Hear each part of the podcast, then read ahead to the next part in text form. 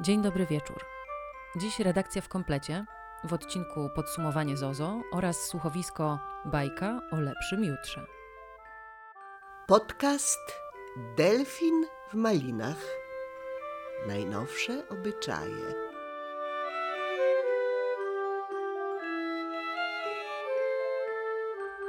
Na początku tego roku opublikowaliśmy w dwutygodniku cykl 2020, e, w którym autorzy i redaktorzy wskazywali jedno zjawisko z minionej dekady.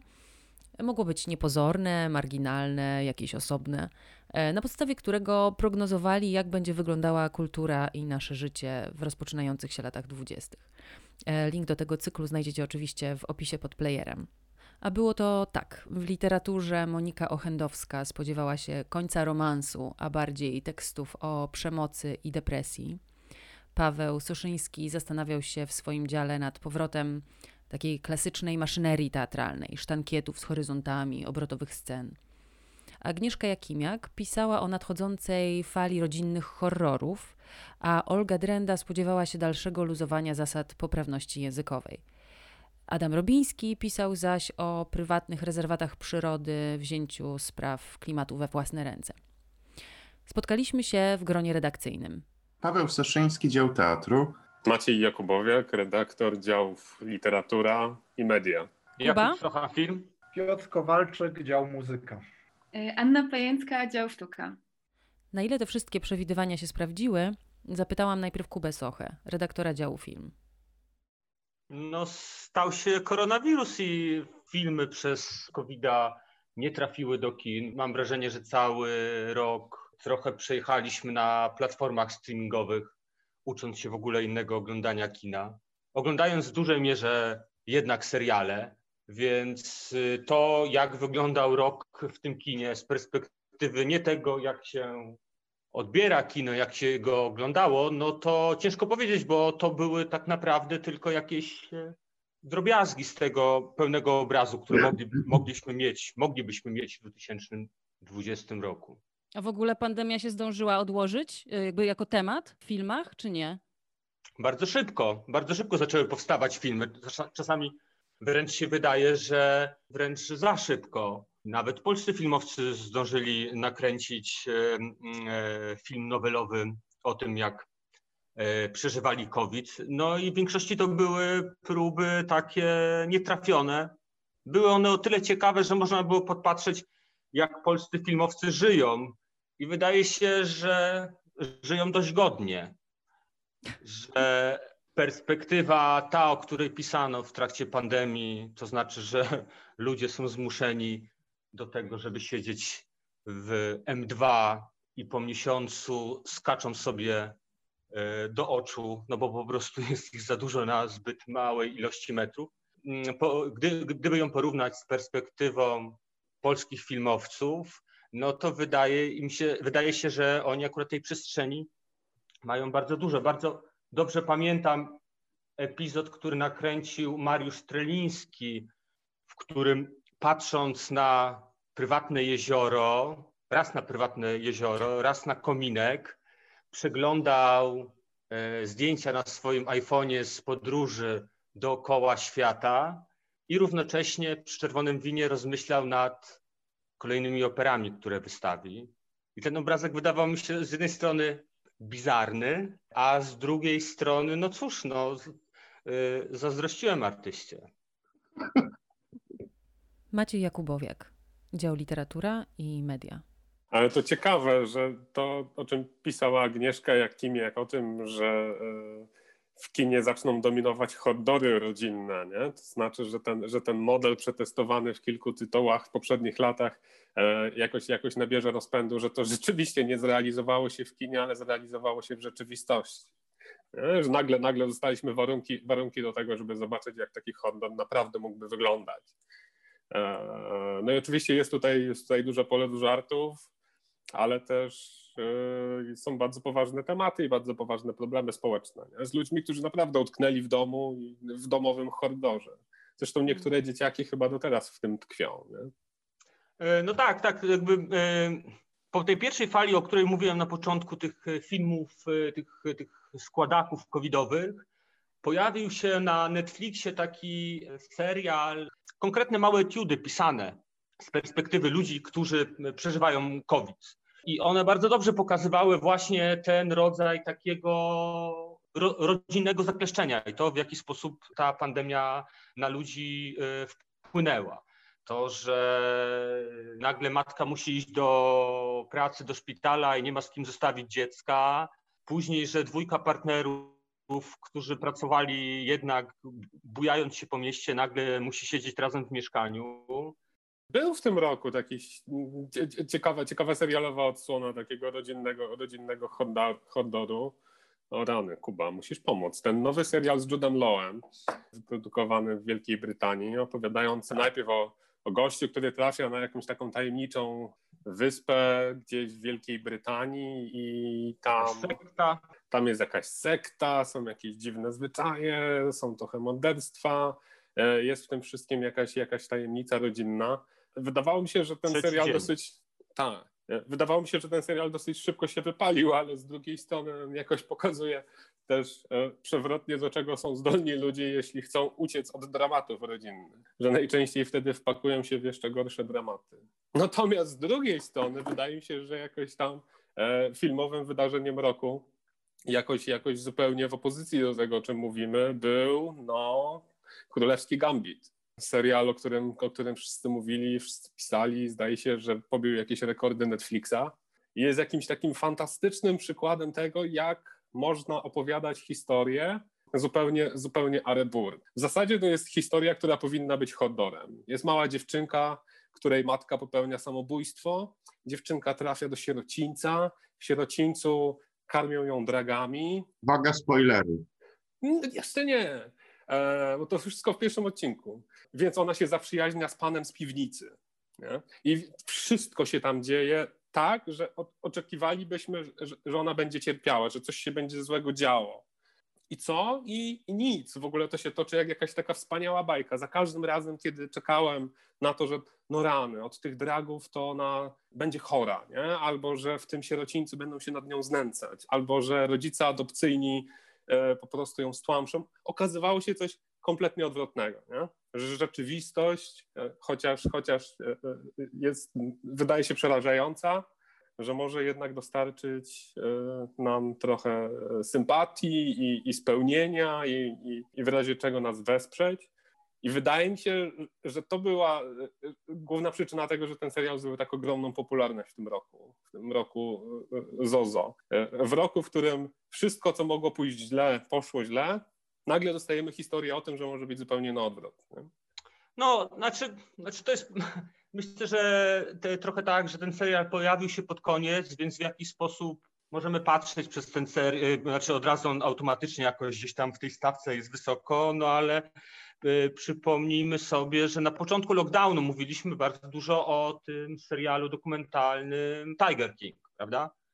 I to też była taka opowieść, mm, która była super popularna i bardzo dużo się o tym mówiło, więc e, znaczy, pokazuje jakieś takie niebezpieczeństwa e, e, takiego myślenia, czytania w ogóle tej popularności różnych kulturowych tworów przez, przez COVID. Może to w ogóle nie jest, nie ma nic z tym wspólnego, może więcej ma wspólnego z jakąś agresywną kampanią reklamową, która jednak wokół tego serialu Gambit Królowej była. Paweł Soszyński, redaktor działu Teatr. No to tak samo można powiedzieć, że ten rok za rokiem w pewnym sensie przepowiedział. E, tak, tak. No to jest chyba, to jest w ogóle z poprzedniego roku jeszcze seria. Tak, tak, dlatego mówię, że przepowiedział no, ten 2020, no bo w pewnym sensie jedną z plag, żeśmy, e, w której jest w tym serialu i też ta, ta rodzina zamknięta przed, przed tym telewizorem i oglądająca, co się dzieje, i doskonale jakby oddaje też tą covidową rzeczywistość. No. No mnie, mnie, w ogóle w całej tej sytuacji tak naprawdę najbardziej interesują nie konkretne filmy. Ciekawa jest y, sytuacja właśnie, że to, to kino tak naprawdę zamienia się na, y, na oglądanie po domach, po prostu na wielkiej kanapie. I to, to, jest, to jest chyba na, na, najciekawsze w tej y, całym tym roku, że ja po prostu y, byłem chyba z pięć razy w kinie tylko i za każdym razem w maseczce, za każdym razem te kina były puste, a resztę tego roku przesiedziałem na kanapie mając takie wrażenie, że ci więksi gracze, ich się pojawia coraz, coraz więcej, coraz więcej tych wielkich podmiotów e, wchodzi na te streamingi i po prostu to wszystko jakoś tak mam wrażenie jest taką falą, która, która nas e, zalewa. I nie wiem w ogóle, że o ile właśnie jak chodziłem do kina, to miałem wrażenie, że okej, okay, mam jakoś wrażenie, że ogarniam rok w kinie, to teraz nie mam w ogóle takiego wrażenia, a równocześnie mam wrażenie, że, że przez to, ile tych rzeczy tak jakby wypłynęło na streamingach, to, to w ogóle to w tym to można zupełnie utonąć. I co, jakaś krawka się zaburzyła? Że takie spłaszczenie. No tak, tak, tak. Znaczy no jakiś taki z jednej strony nadmiar, a z drugiej strony jakiś totalny niedosyt. Mhm. Znaczy niedosyt normalnego kina, czyli tego starego doświadczenia, jakby normalnych filmów, a nadmiar w ogóle tego takiego streamowania treści. Tak jak mi się jeszcze do tego nie przyzwyczaił, że tak można y, konsumować y, kino. Podcast Delfin w Malinach. Ludzka strona redakcji. No właśnie, bo to jest takie trochę, mam wrażenie, jednak przeżeranie kolejnych tytułów, kolejnych sezonów, a z drugiej strony, nie wiem, dla mnie na przykład e, oglądanie w tym roku tam ostatniego sezonu serialu High Maintenance, czyli w potrzebie po polsku, był takim cudownym, małym okienkiem, szczególnie kiedy za zaczęły się strajki, e, czyli, czyli teraz niedawno takim okienkiem poza Polskę i taką możliwością podróży do, w tym wypadku do Nowego Jorku, w którym główny bohater serialu no, jest e, dealerem, sprzedaje trawkę i chodzi jakby od tam no, po, po, ludziach, po swoich klientach, no ale to jest tylko pretekst do tego, żeby pokazywać jakby mieszkańców, róż, różnorodnych mieszkańców Nowego Jorku, cudowną różnorodność ich ciał, ich seksualności, e, ich sposobów życia ci ludzie są e, totalnie nieszablonowi to jakoś brzmi banalnie, ale jakby w kontekście tego zamknięcia w mieszkaniu, e, osaczenia wiadomościami o tym, co się dzieje na ulicy, to było cudowny, wiecie, no taki po prostu przewietrzenie głowy. No. Nie, no tak, no ja ten serial, jak się od ciebie dowiedziałem, to po prostu pożarłem. Wszystkie sezony po prostu e, poleciały, no bo rzeczywiście, tak jak mówisz, no to jest wspaniałe, a też jakaś taka beztroska, która w tym która w tym jest uosobiona przez tego głównego bohatera i taka całkowita zgoda na wszystko, no, w pewnym sensie. Tolerancja na wszystko. Niekonfliktowość, o może tak.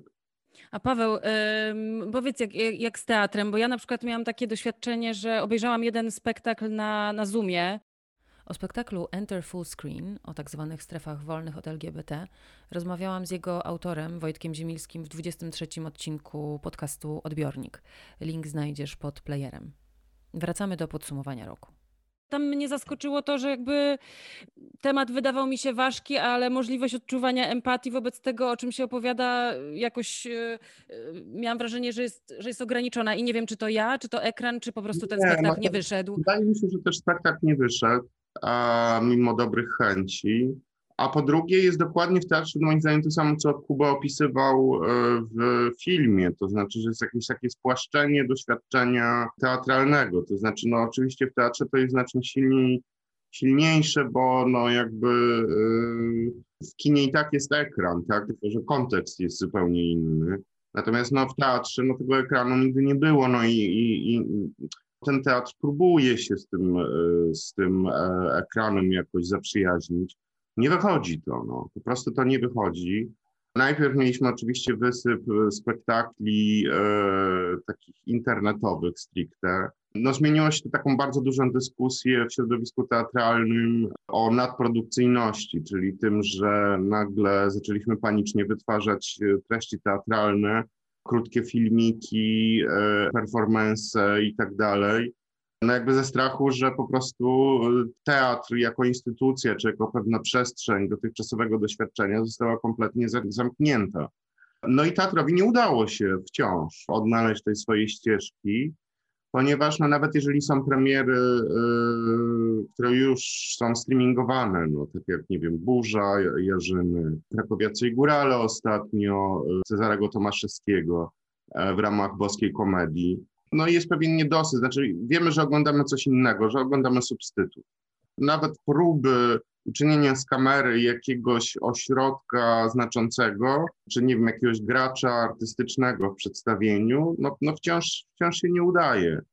Natomiast do mojej prognozy, czyli o tego, że powrócimy do e, pewnej maszynerii teatralnej, do pewnego takiego doświadczenia teatru w takiej bardziej rozbuchanej formie, to wydaje mi się, że nie do końca e, przestrzeliłem. To znaczy, że po pierwsze, tym bardziej będziemy chcieli tej maszynerii teatralnej i takiego teatru, powiedzmy, bardziej monumentalnego, e, bardziej rozbuchanego, no bo po prostu tego teatru od roku nie mamy.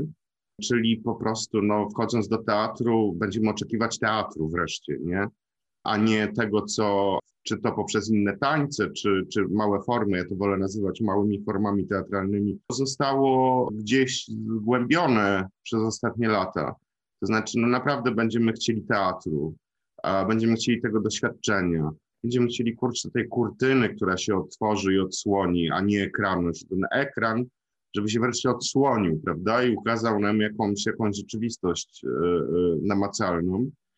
A po drugie, i to jest no, mniej pozytywna rzecz, niestety teatry prawdopodobnie będą, zmuszone do zawieszenia swoich eksperymentalnych form. To znaczy yy, po prostu teatry, które będą musiały z jednej strony zwabić widza z powrotem do teatru, a eksperymentem yy, zwabić go znacznie ciężej a po drugie będą musiały być rentowne.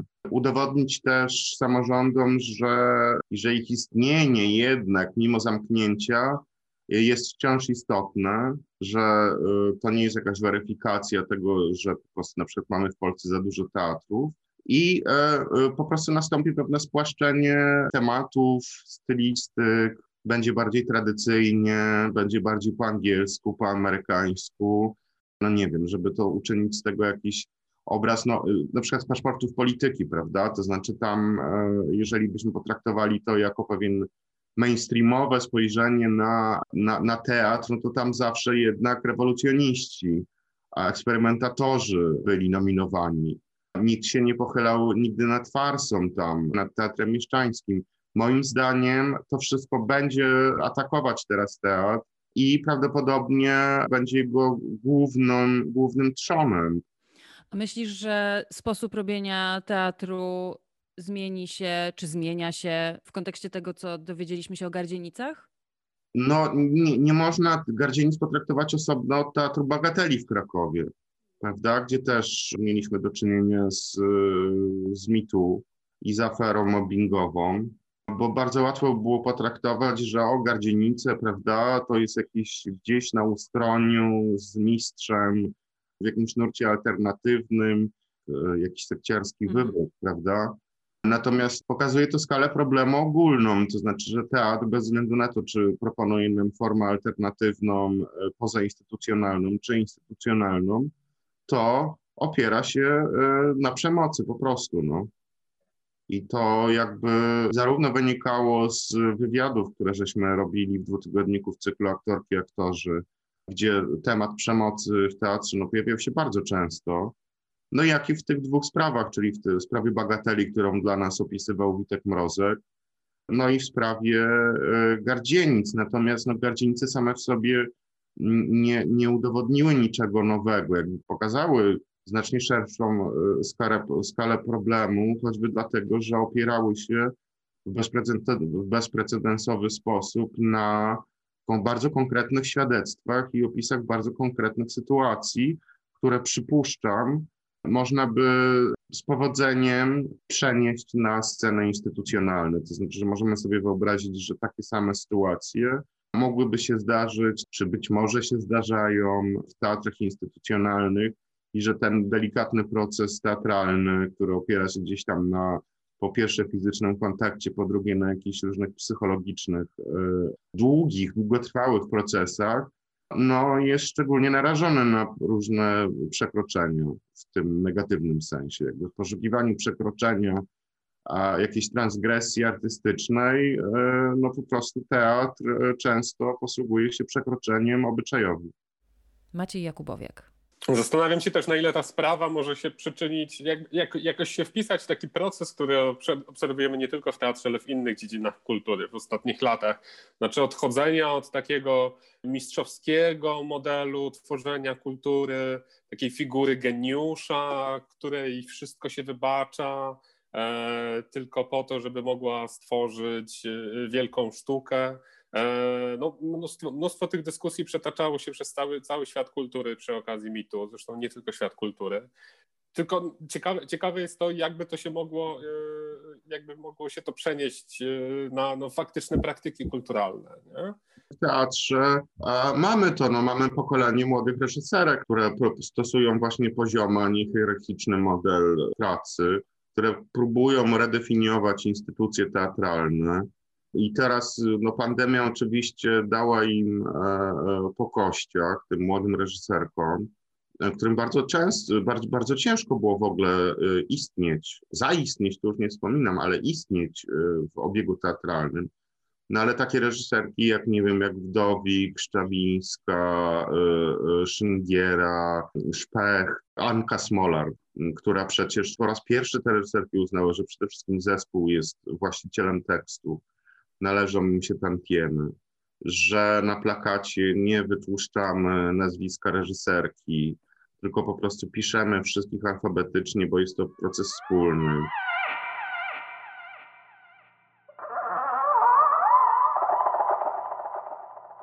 Ameba wyciąga niby nóżkę, a delfin śpi z jednym okiem otwartym.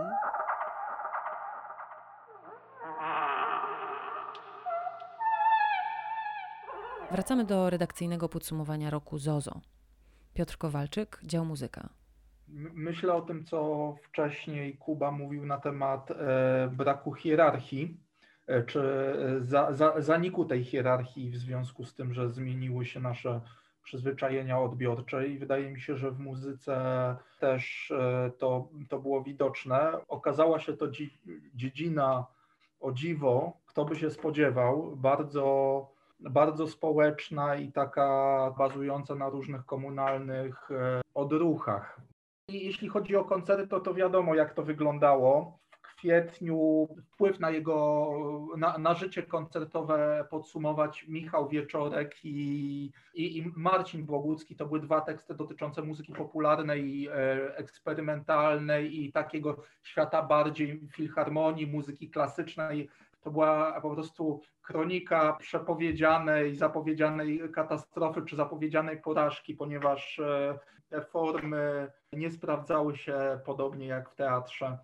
Natomiast druga końcówka roku wydaje się, że pod tym względem przyniosła trochę jednak optymizmu, bo e, Wioleta Żochowska w, w swojej relacji z Sacrum Profanum chwaliła bardzo to, w jaki sposób e, program został przystosowany właśnie do warunków online'owych. Tak, ale to chyba też, e, też chyba właśnie zadziałało, dlatego że artyści, którzy byli do tego zaproszeni, jakby wiedzieli, że właśnie już działają pod to inne medium, tak? I że tak. to była zupełnie inna tak. sytuacja, jakieś reżyserowanie sytuacji e, streamingowej. To, co wspominałem o kolektywności muzyki, no to właśnie ona chyba głównie przejawiała się w, przy okazji tych protestów jesiennych. To był jakiś taki dziwny transfer z memosfery, nie wiem, z social mediów, głównie z, z TikToka czy Instagrama, przez pato raperów na przykład, do jakiejś powszechnej świadomości. Na przykład wiralowy filmik, który nagrał zresztą nasz autor, Kuba Wencel, z takimi dzieciakami, które gdzieś tam pod siedzibą PiSu tańczą do Erika Pryca, Kolon i sobie dośpiewują do tego w rytm Pozdrawia, pozdrawiają PiS, e, no to potem to się stało jakimś wiralem i to przejął Cypis, tak? I z, e, po prostu na maksa mizoginiczny raper zrobił z tego e, po prostu niemalże hymn strajku kobiet. Muzyka była jedną z części piosenki, jakieś chałupniczo produkowane, które stawały się wiralami, to, był, to była jedna z części tego e, fenomenu tych strajków jesiennych.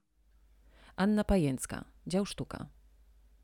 Przez e, pierwsze parę miesięcy rzeczywiście e, prywatne galerie i publiczne instytucje były zamknięte, ale już mniej więcej od połowy roku prywatne galerie zaczęły funkcjonować w normalnym obiegu wystawienniczym i tak jest do teraz. One się nie zamknęły pomimo zamknięcia innych instytucji, no bo prawnie mogą działać trochę jak sklepy, czyli e, cały czas otwierają wystawy i, i można je oczywiście oglądać w innym reżimie, E, po e, wcześniejszym umówieniu się albo indywidualnie w przestrzeni może przebywać jedna osoba, ale to się dzieje. Trochę inaczej z publicznymi instytucjami, które w tym roku absolutnie nie dały rady, jeśli chodzi o przenoszenie się do sieci tak globalnie. Bardzo dobrze zrobiło to Muzeum Sztuki Nowoczesnej, które swoją wystawę Wiek Płócienia przygotowywało przez, przez długi czas właśnie za pomocą bloga, którego założyli i, i Treść tej wystawy e, zapowiadali, wykładali przez, e, przez kilka miesięcy ze względu na to, że nie mogli jej otworzyć. No później ta wystawa się otworzyła rzeczywiście w przestrzeni muzeum, więc e, osoby, które, które wcześniej uczestniczyły w, w tym, co działo się online, mogły przyjść bardzo dobrze przygotowane i tę wystawę zobaczyć. Chociaż oczywiście kuratorzy też musieli ustąpić, bo wystawa była przygotowana jako spotkanie, E, bardzo dużo działań takich e, e, włączających publiczność było zaplanowane. Natomiast z uwagi na reżim sanitarny oczywiście to wszystko musiało zostać odwołane, więc zmienił się też kształt wystawy.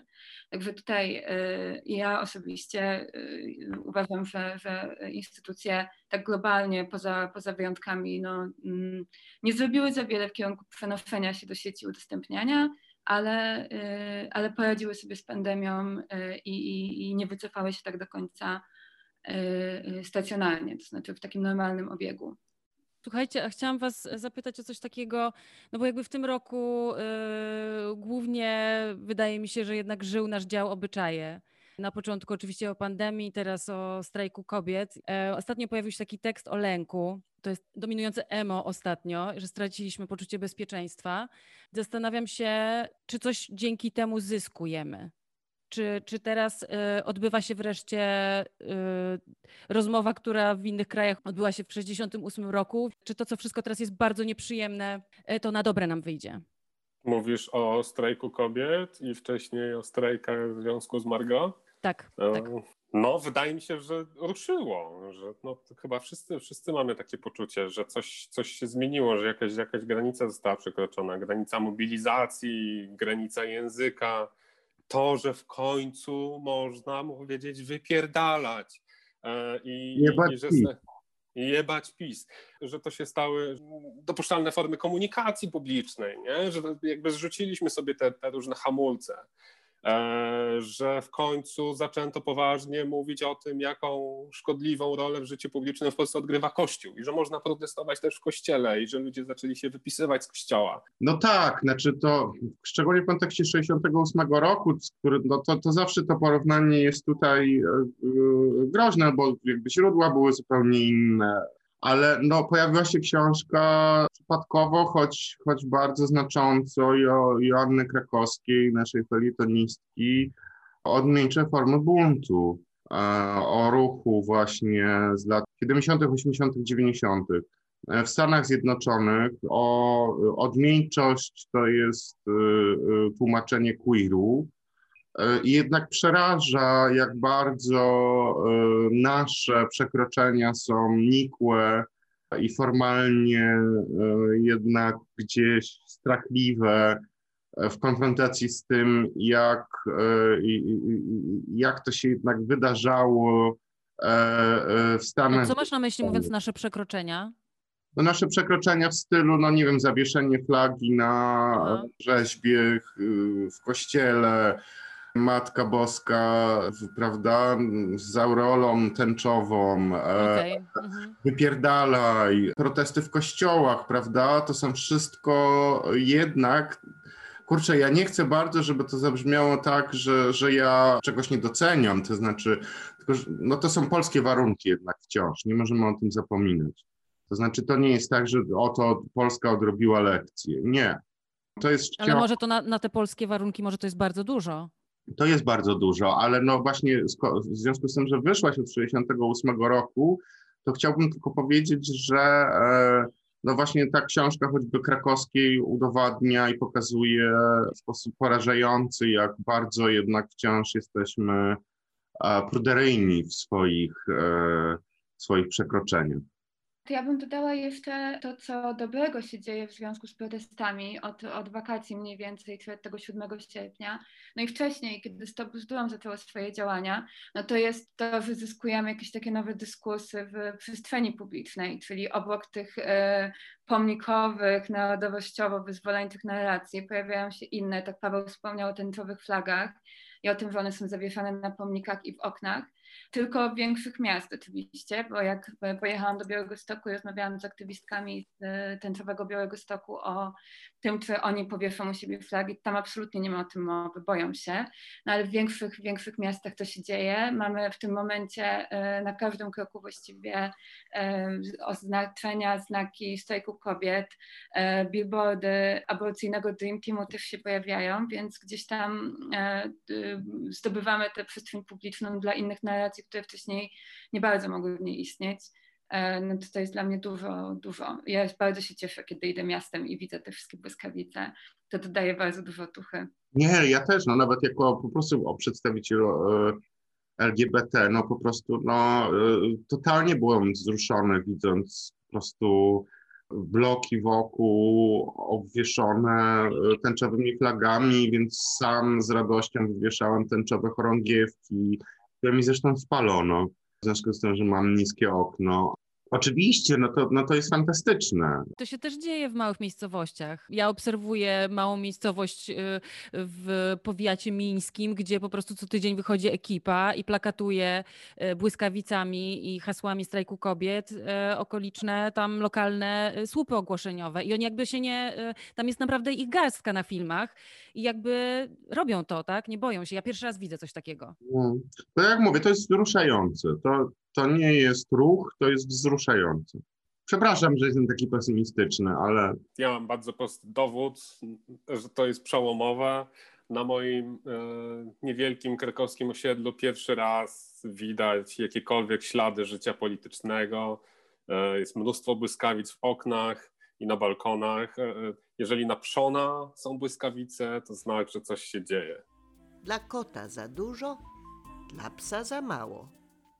Przy okazji protestu chciałem powiedzieć też, że mm, to było najciekawsze wydarzenie literackie tego roku. Taka uwolniona, demokratyczna, różnorodna siła języko, językotwórcza, uwolniona przez te protesty. No bo w samej literaturze y, niewiele się zmieniło. Nie? tak jak mówiliśmy o tym, jak sobie różne media radziły z, z wirusem, no to, no to książki rany. No, książki są przystosowane do tego, żeby radzić sobie z gorszymi problemami niż tam jakiś wirus. Nie?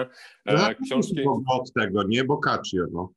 No, no, no właśnie. Zaczęła się od zarazy. No. Trzeba było no coś jest... robić.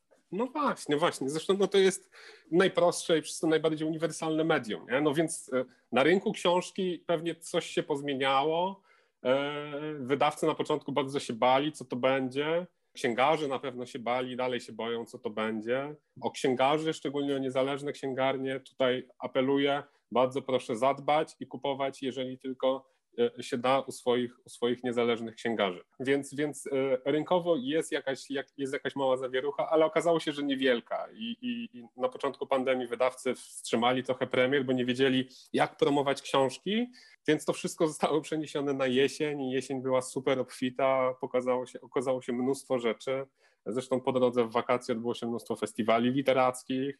Literatura i, generalnie książki sobie z tym nieźle, nieźle poradziły. I w zasadzie no było, było tak, jak, tak jak dotąd.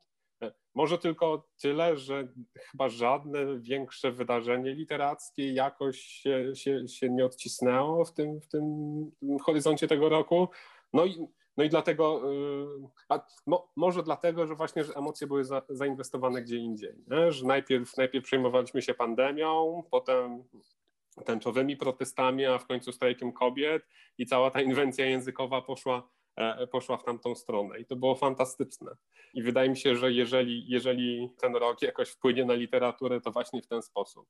Jest do tego jakaś taka, taka malutka i trochę niepoważna puenta, to znaczy to, że w tym roku nie rozstrzygnięto plebiscytu wydawnictwa PWN na młodzieżowe słowo roku, ponieważ okazało się, e, że z jednej strony e, była jakaś taka duża zorganizowana grupa, która chciała wykorzystać ten plebiscyt, żeby nabijać się z młodych, zaangażowanych kobiet.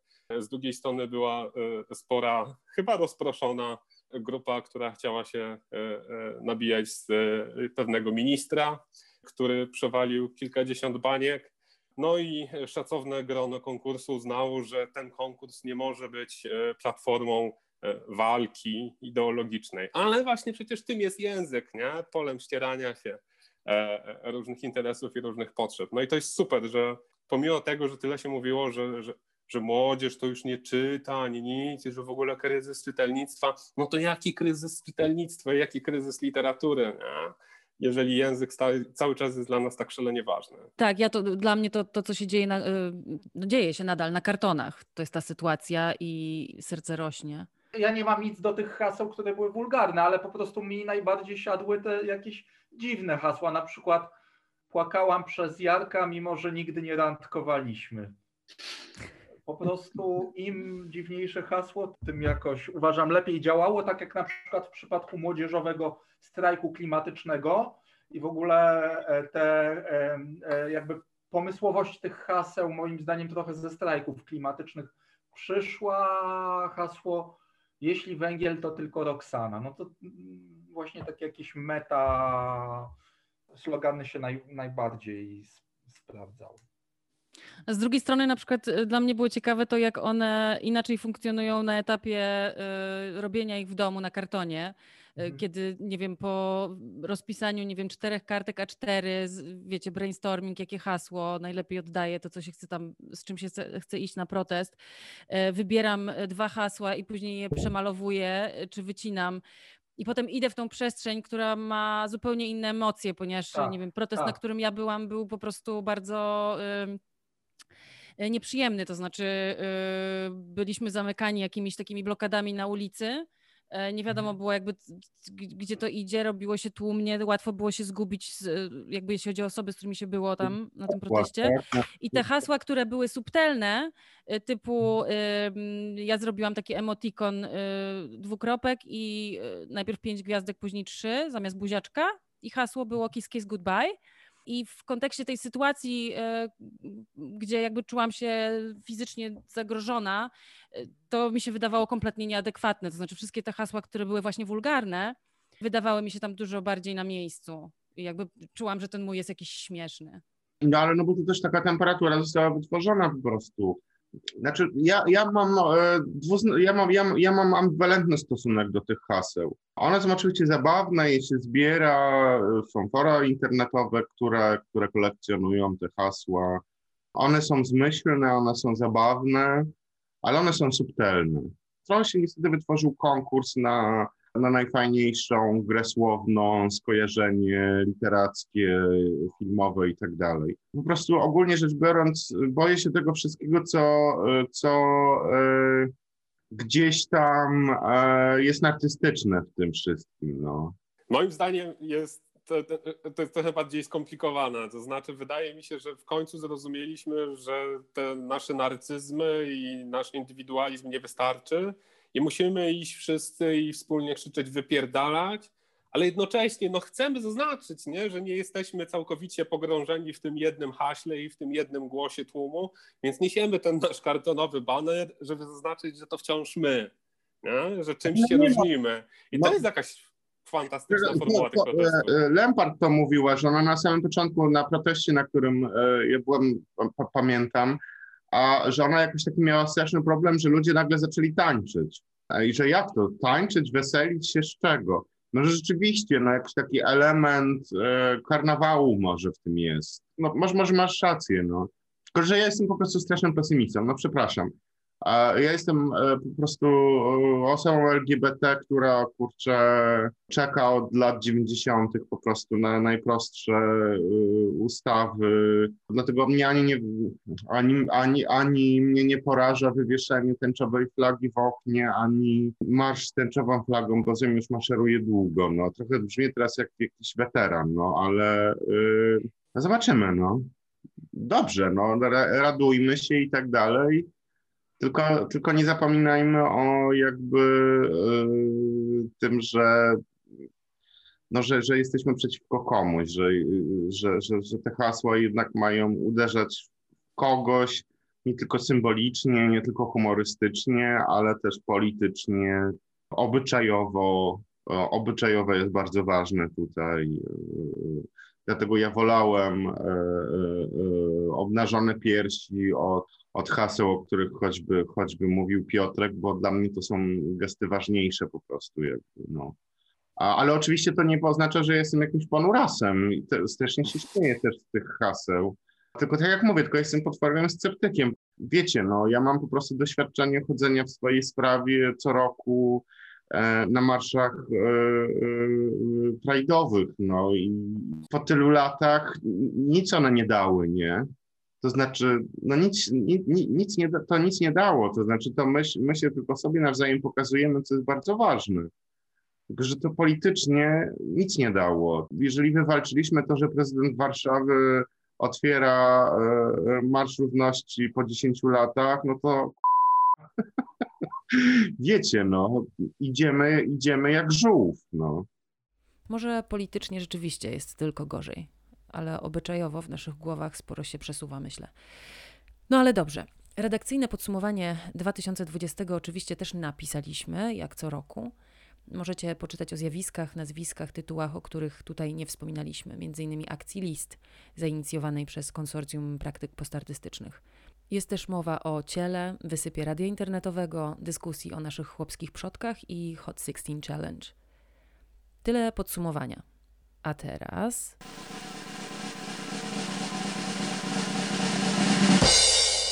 Magazyn Dwutygodnik z dumą przedstawia słuchowisko Marii Magdaleny Kozłowskiej Bajka o lepszym jutrze.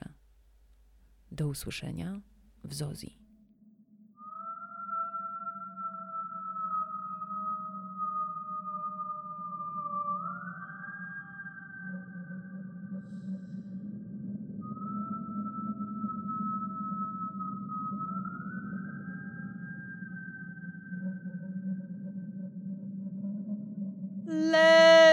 Nad miastem czapce z orlich piór.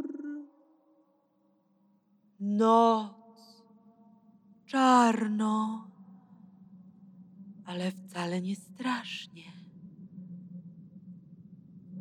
Spoglądam na ulicach pusto, ale i tłoczno jednocześnie.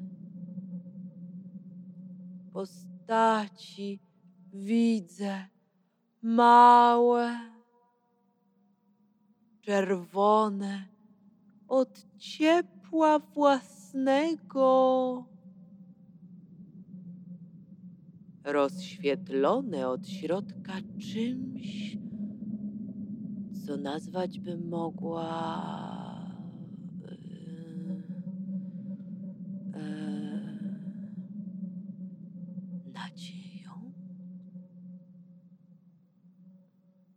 Zniżam lot, by być z nimi bliżej. Dmucham mocno, by podbić żar, podeżgnąć. Ulica oddaje ciepło.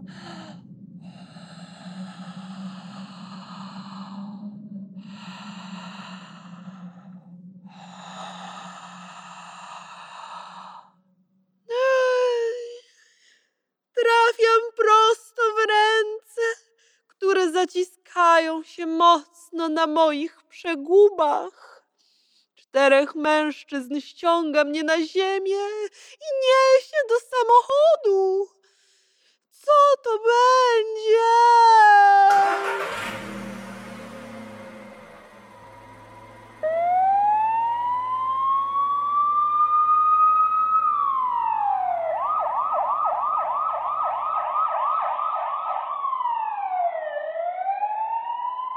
Mam zapalenie, od którego zajmie się cały dom. Dom, w którym mieszkasz. B, bo, bol, bol, Polska. Bol, Polska. Proszę bardzo, proszę siadać. Imię, Alicja? nazwisko, Wydrak? zawód. Święta. Pani sobie żartuje, a to jest sprawa poważna. Żarty? To wy jesteście żarty. Moje nazwisko Wydrak. Ala. Ala Wydrak to ja.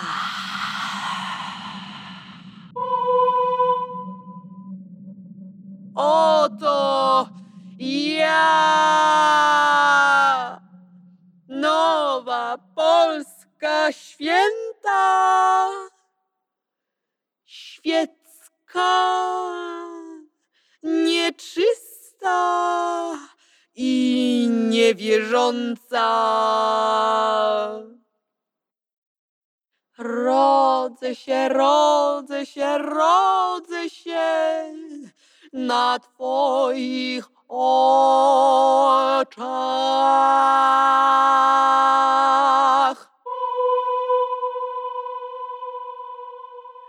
Nadchodzę w płaszczu z płaczu, w welonie tkanym z łez i wszystko, co było nie tak, odejdzie lub zmieni się.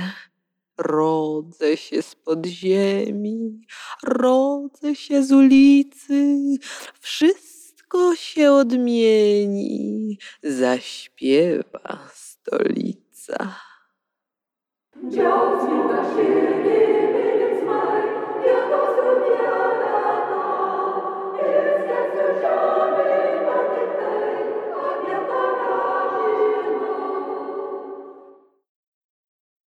Kiedy nadejdę, dotknę tej ziemi, wszystko się zmieni. Wszystko się zmieni.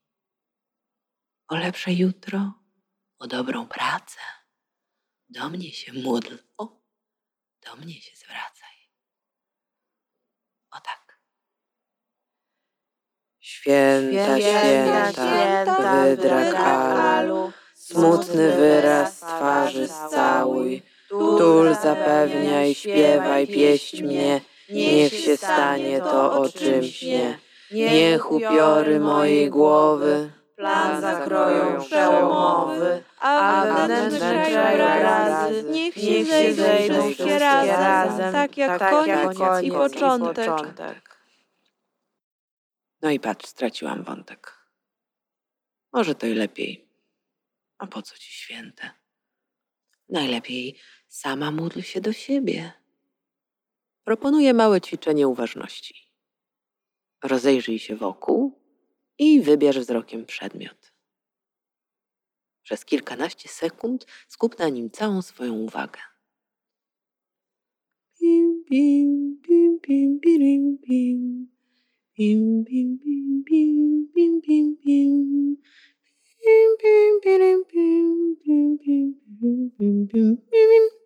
Teraz postaraj się przekierować uwagę na siebie, do wewnątrz. Nie zmieniaj pozycji ciała i nie spuszczaj przedmiotu z oczu. Czy czujesz, jak Twoje skupienie przemieszcza się? Przedmiot może wydawać się lekko rozmyty, kiedy Twój wzrok kieruje się do środka.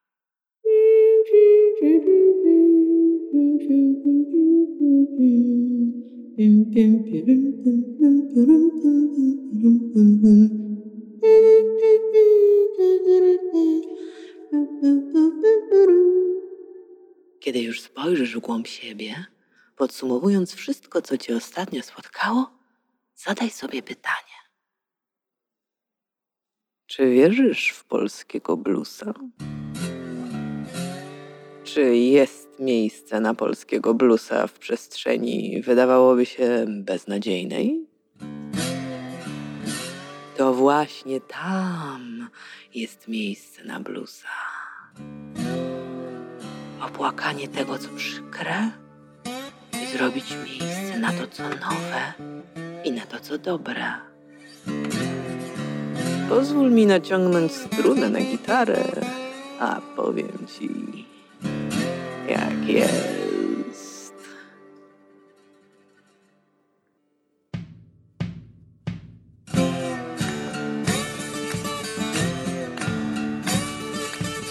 Zapomnij, zapomnij, zapomnij zeszły dzień, nie czekaj. Nie bój się, zapomnij, zapomnij, zapomnij zeszły dzień.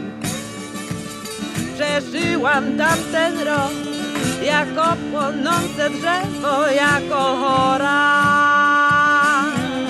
jako kobieta na ulicy. Nie czekaj, nie bój się, zapomnij, zapomnij, zapomnij zeszły dzień. Nie czekaj, nie bój się. Gotuję wodę, w wodzie kamień, esencjo domu, zimno twardo, tak nas wychowano. Zapomnij, zapomnij, zapomnij zeszły dzień. Nie czekaj, nie bój się, zapomnij, zapomnij, zapomnij zeszły dzień.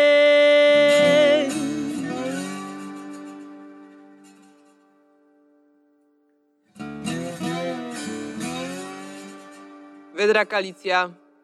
Ktoś do pani.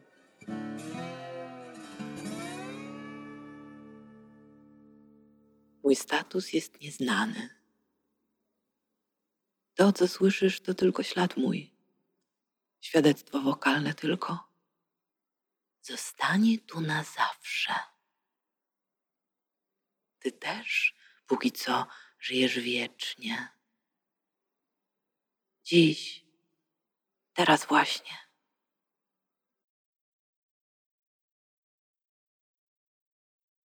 Słuchaliście podcastu Delfin w Malinach, magazynu kulturalnego dwutygodnik.com. Scenariusz i Złotownik. Lektorka Maria Maj. Muzyka Kevin MacLeod. Słuchowisko Bajka o lepszym jutrze Maria Magdalena Kozłowska. Dźwięk w słuchowisku Jan Tomza Osiecki. Redakcja dwutygodnika to Zofia Król, Paweł Soszyński, Maciej Jakubowiak, Piotr Kowalczyk, Anna Pajęcka, Agnieszka Złotownik, Jakub Socha i Paulina Wrocławska. Wydawca Dom Spotkań z Historią. Grudzień 2020.